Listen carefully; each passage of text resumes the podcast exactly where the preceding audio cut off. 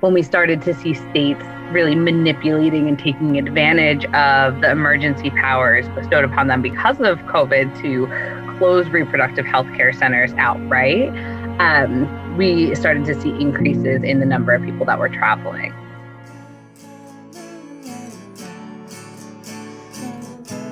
This is Wine, Women, and Revolution with your host, Heather Warburton.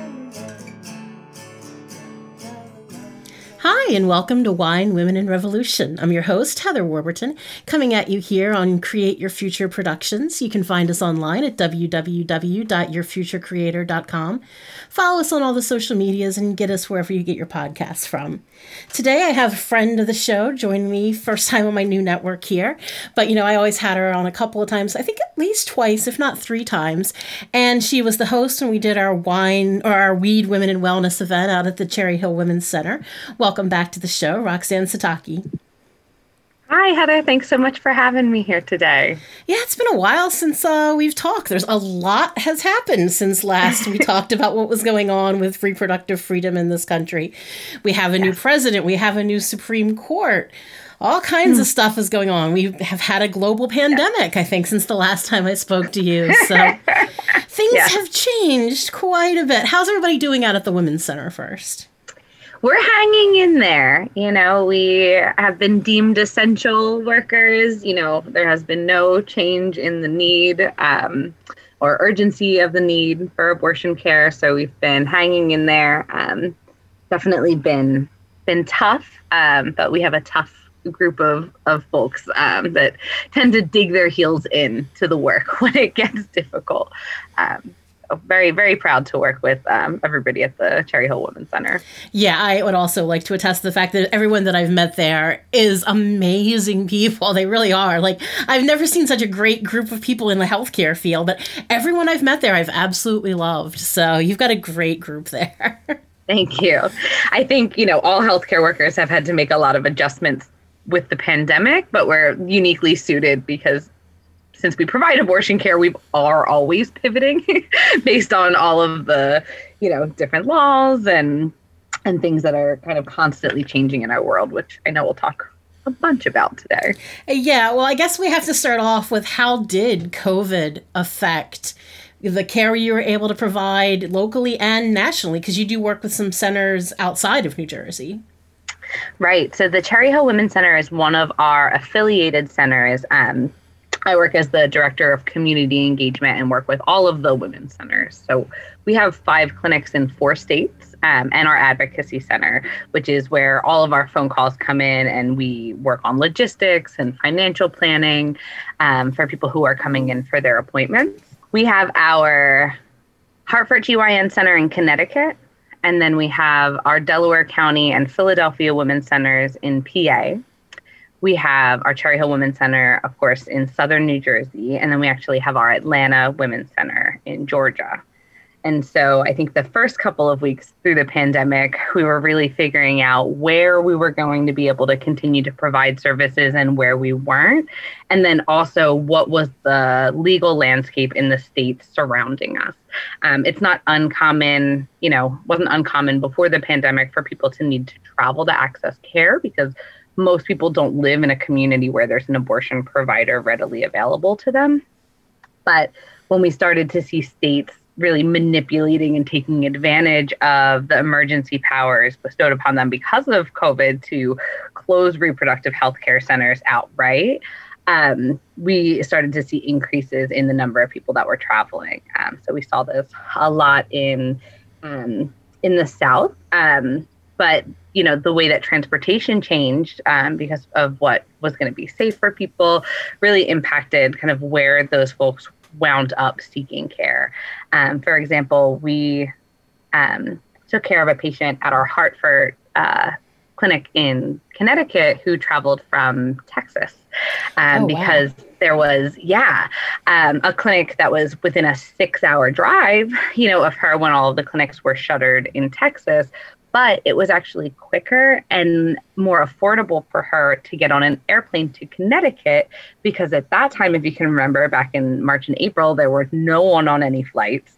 and the price of flights dropped, you know, under fifty dollars. Um, and of course she had you know some family and friends that she could stay with in connecticut she was familiar with the area um, so the kind of you know logistical olympics that we saw people having to figure out was huge. And so there was a big impact on our advocacy center which i mentioned that helps people to figure out what is the transportation going to look like? Um, what is your time off of work you know potentially going to look like? Did you lose your job because of the pandemic and no longer have health insurance? Are your children out of school and now you no longer have child care um, so our, our patients were facing a lot and still are facing a lot more obstacles um, that we needed to help them to navigate.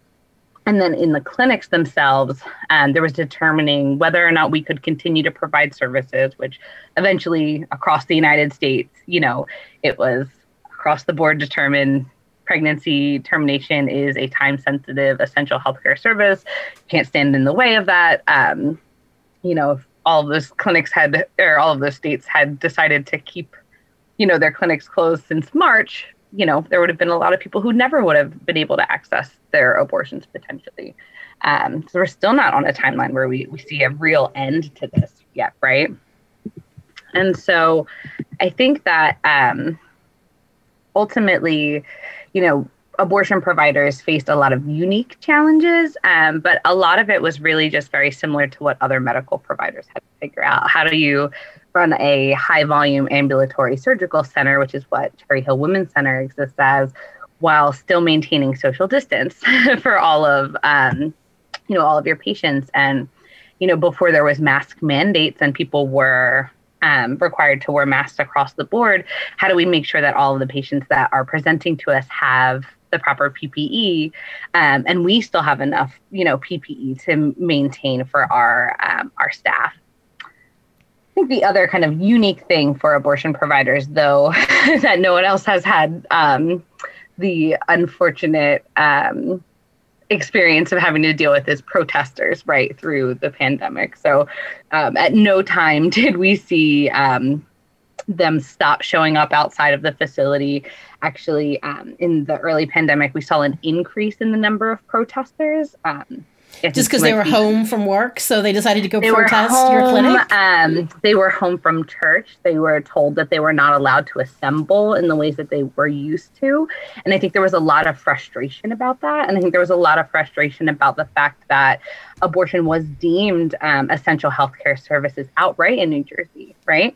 Um, and so we were the target at the end of the day um, from these anti-abortion um, activists. And there's a lot of overlap um, in the communities of that are opposed to abortion that are opposed to masking and that are opposed to vaccinations. Um, and so as these conversations are ramping up about you know the availability of the vaccine and about public health um, you know considerations that we make to protect one another um, we know that we are going to see more activity and more hostility coming from um, from those groups.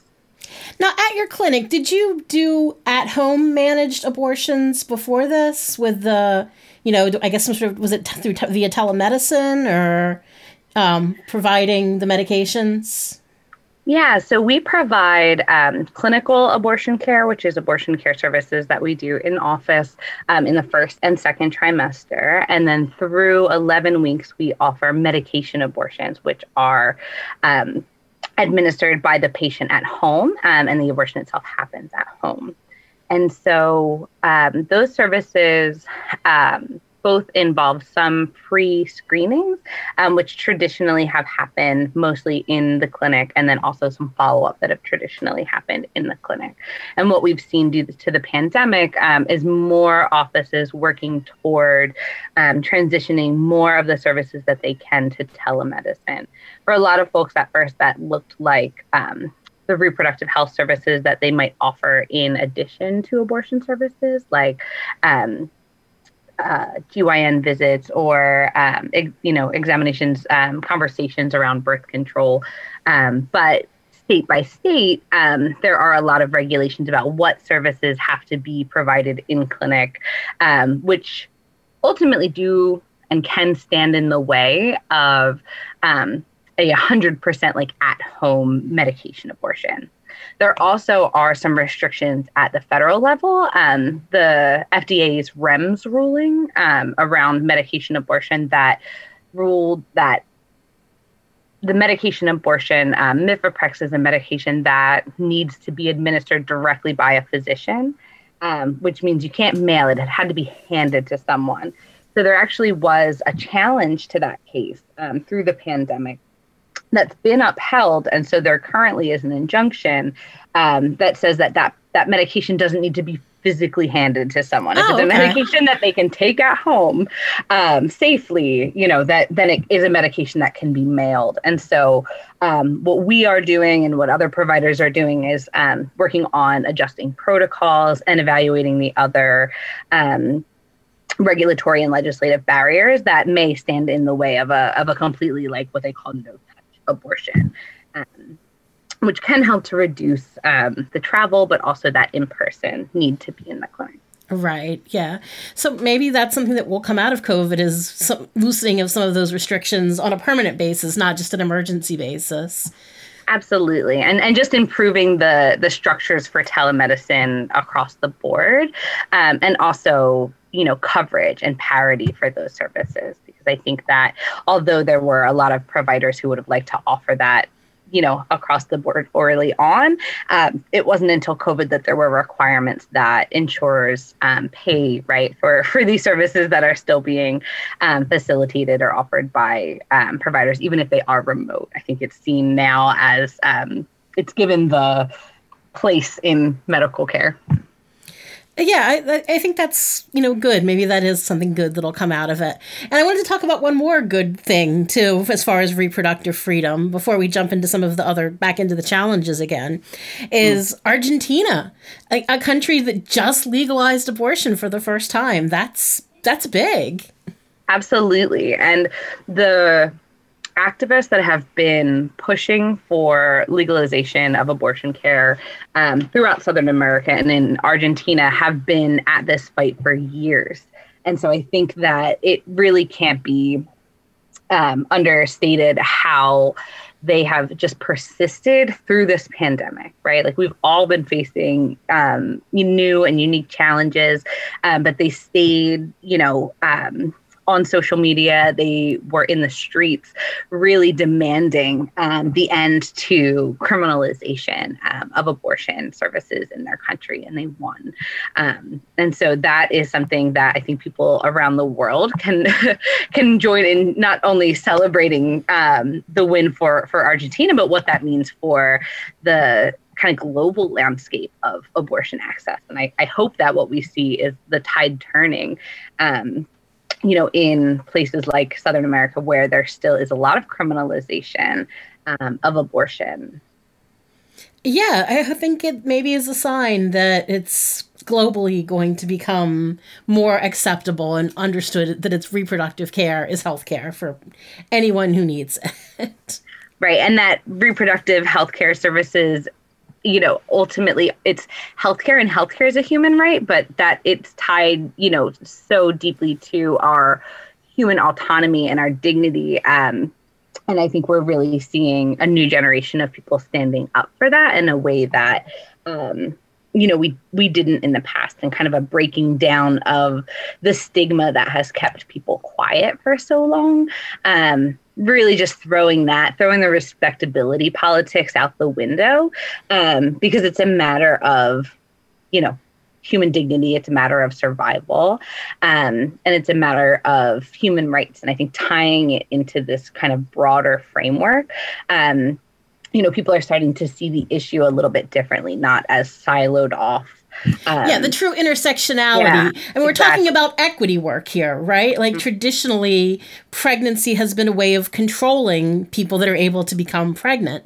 And if we were talking about equity across the board, then reproductive freedom is part of that equity.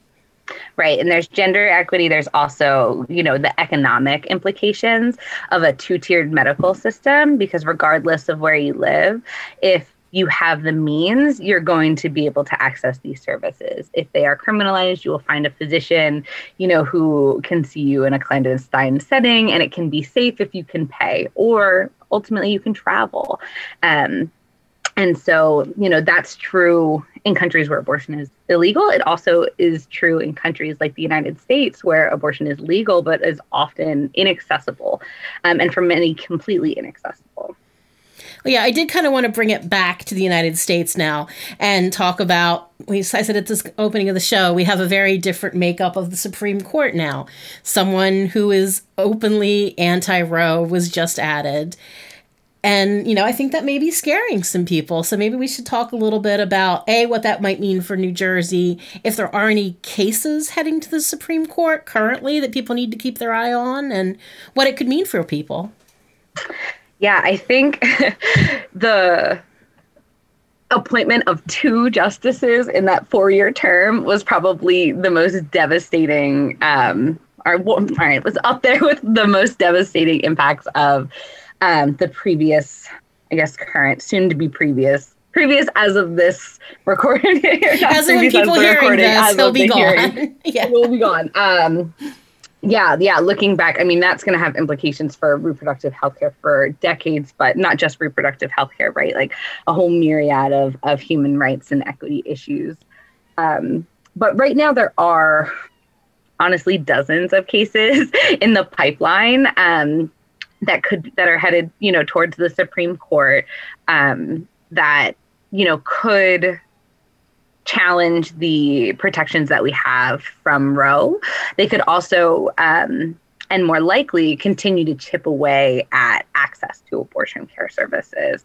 Um, and so, you know, in the most recent ruling over the summer, um, in June Gee Medical, um, which was almost a identical case to um, Whole Woman's Health versus Hellerstedt, which was just heard a few years ago um, out of Texas. Um, basically, the court ruled not to um, overturn precedent. And so I think that even with you know a new anti-abortion justice, you know, a lot of folks are uh, saying that it's unlikely that they will go full throttle and and overturn that set precedent. But you know, we know that even with the protections of Roe, abortion is not accessible to to most people in the United States.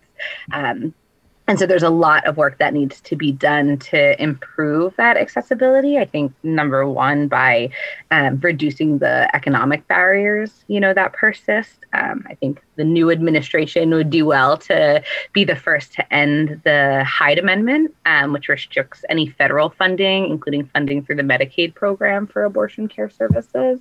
Um, i think that would do more in one fell swoop than um, than we could see done through the courts has he given but any I, indication that he might be open to that? I mean, you know, I'm very skeptical of any Democrat as well as any Republican. Right. so has he given any indication that he might do that, or is that just actually kind of only like in the last year, year and a half? Um, he previously held his support for the Hyde Amendment, um, and it wasn't until he was challenged, um, you know, and pressured to really stand um, you know, and and talk about why he opposed the the Hyde Amendment, which really disproportionately impacts low income people and people of color. Um, that he reversed his his stance, um, and so I think that you know we just had the first hearing. Um, the first hearing on on the Hyde Amendment, where um, leaders of the reproductive justice movement spoke to um, you know, really why this is a racist, classist policy. Um, and I think that we are in a place now where we're closer than ever to to seeing that turned around and seeing that ended. Um, so there are some good things on the horizon. The the cases that we see kind of bubbling up in the courts have a lot of different um, focuses. Um, there are ones that are kind of focused on the types of procedures um, that can be performed. So there have been challenges to um, they call D and E's or dilation and evacuation, which is the, the most commonly type uh, commonly utilized um, method of abortion in second trimester.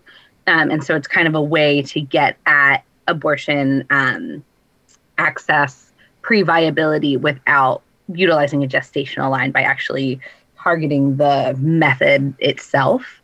Um, and I think we'll see more kind of like tricky types of cases like that that will continue to chip and chip and chip away at access to where we'll say, well, we have Roe, we have the protections of Roe, but you know, if you don't have a clinic in your community, if you can't pay to have those services, um, then what you know ultimately do we really have?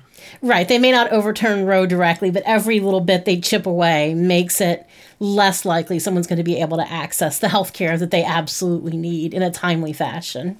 Right. Yep. So, what would happen though if Roe were overturned here in New Jersey and in other states across the country? Yeah, so um, there is there's a handful of maps out there that kind of detail the threat level. um, there are states in the United States that have things called trigger bans on the books. Those states have laws that are enshrined in their statute that say when and if the the protections of Roe were to fall, abortion will be illegal, criminalized in our state outright. They're ready to go ready to pull the trigger, right? Um, in anticipation of the fall of Roe.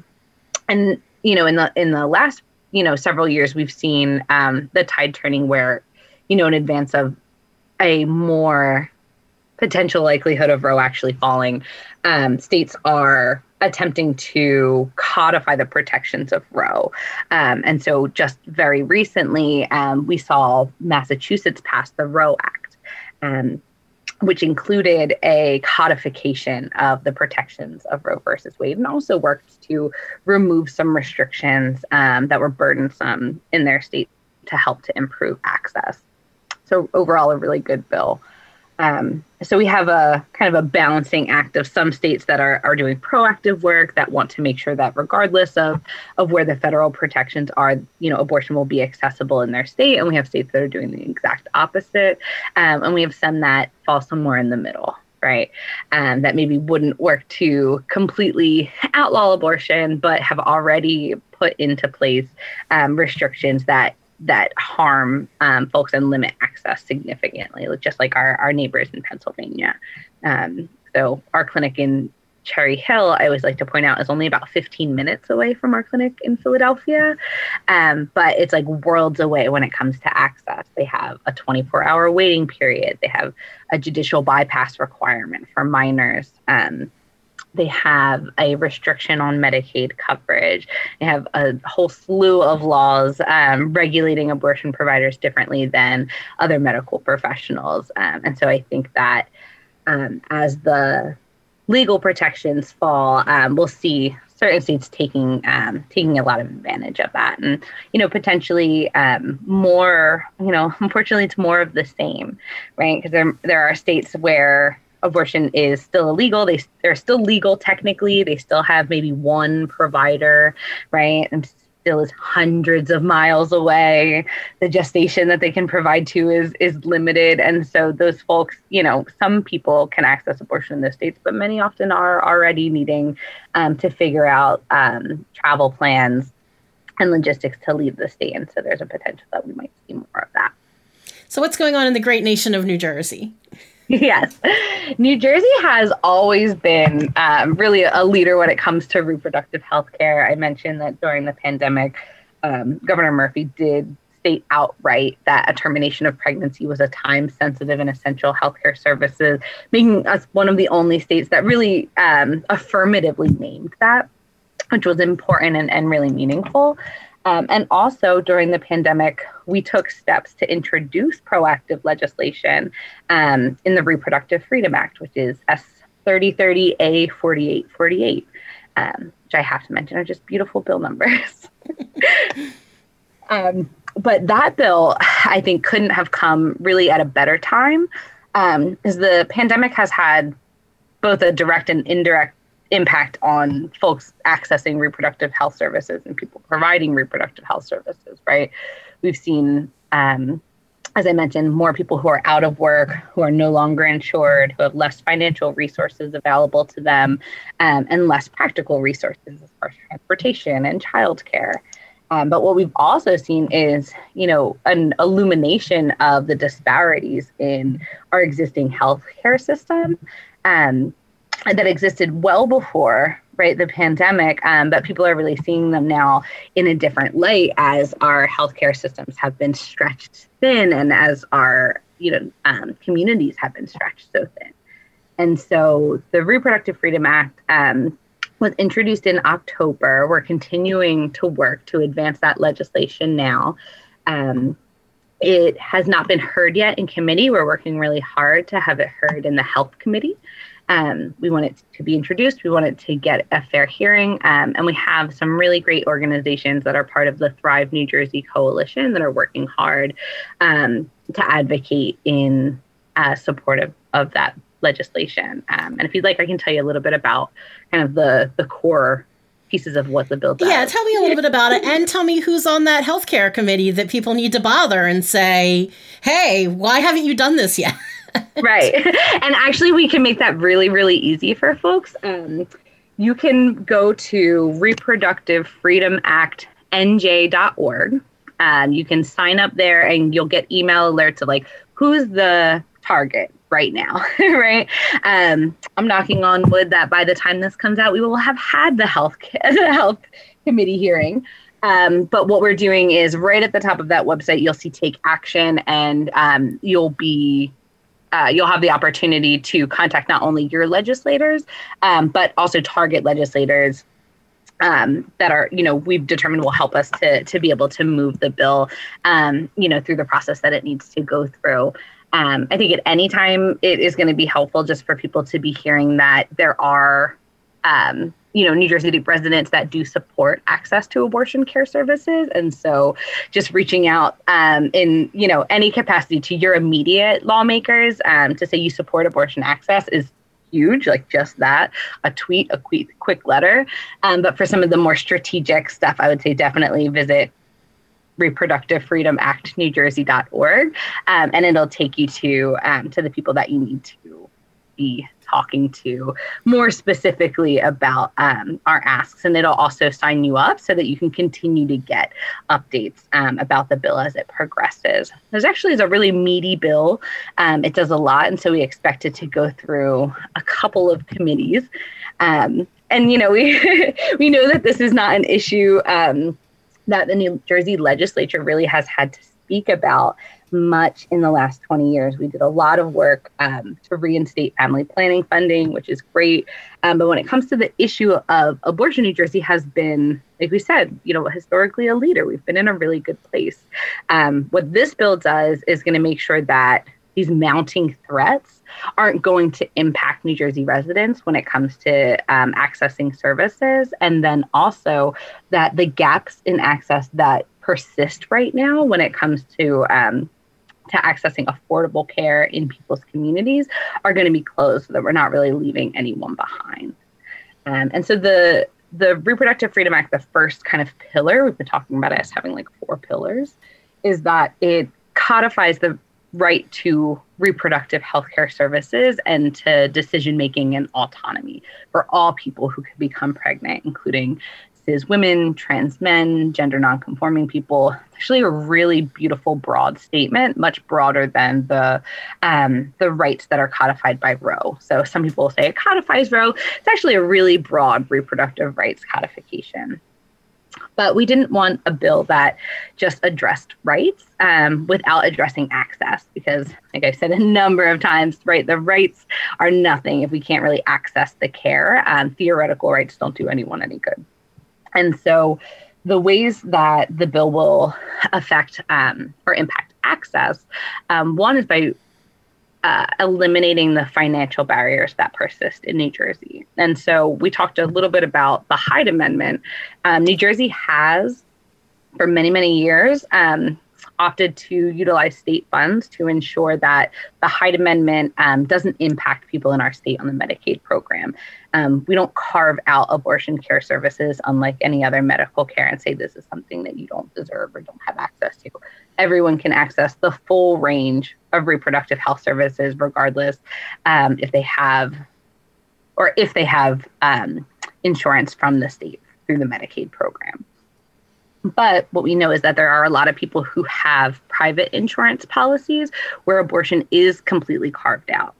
Or where they have a very high deductible or a very high copay to where it doesn't even matter that they have insurance in the first place. Right. I have a four thousand dollar deductible on my insurance. right. right. And the average cost for an abortion is between four and five hundred dollars. So literally you have no coverage. Right. Right. So um, this bill would ensure that um, regardless of your your healthcare policy, you could access this.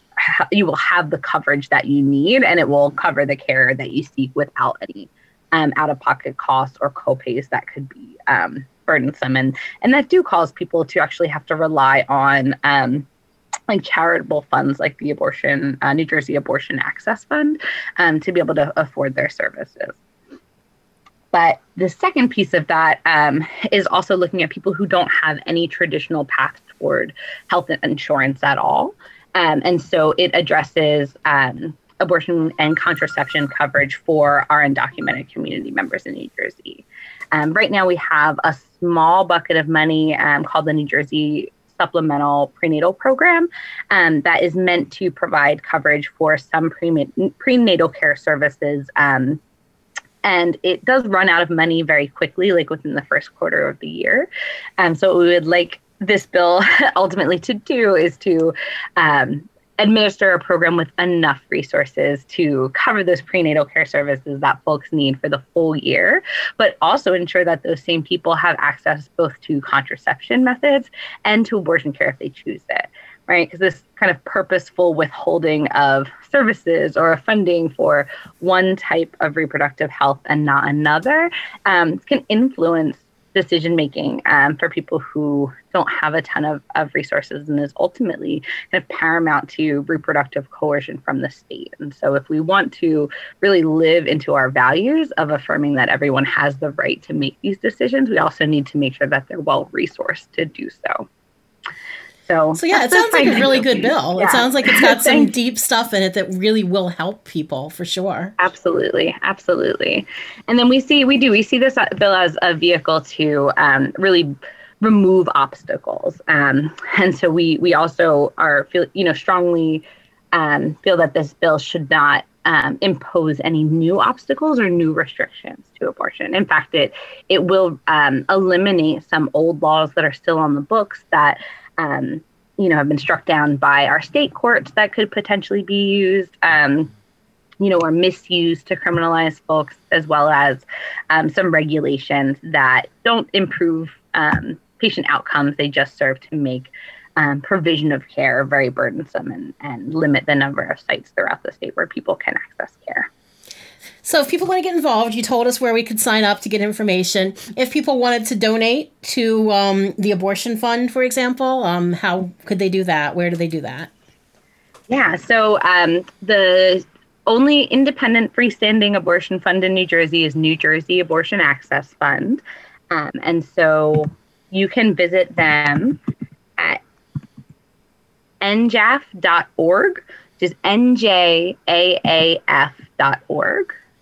And I'll also say that, um, you know, the Cherry Hill Women's Center is continuing to provide care through through this pandemic and also working to help champion this legislation, which has resulted in us needing to um, kind of exist in a state of increased vigilance. Um, and so we are always in need of um, supportive volunteers um, to help walk people into the clinic. Um, and you can sign up with us at www thewomenscenters.com slash take dash action um, to learn more about volunteering.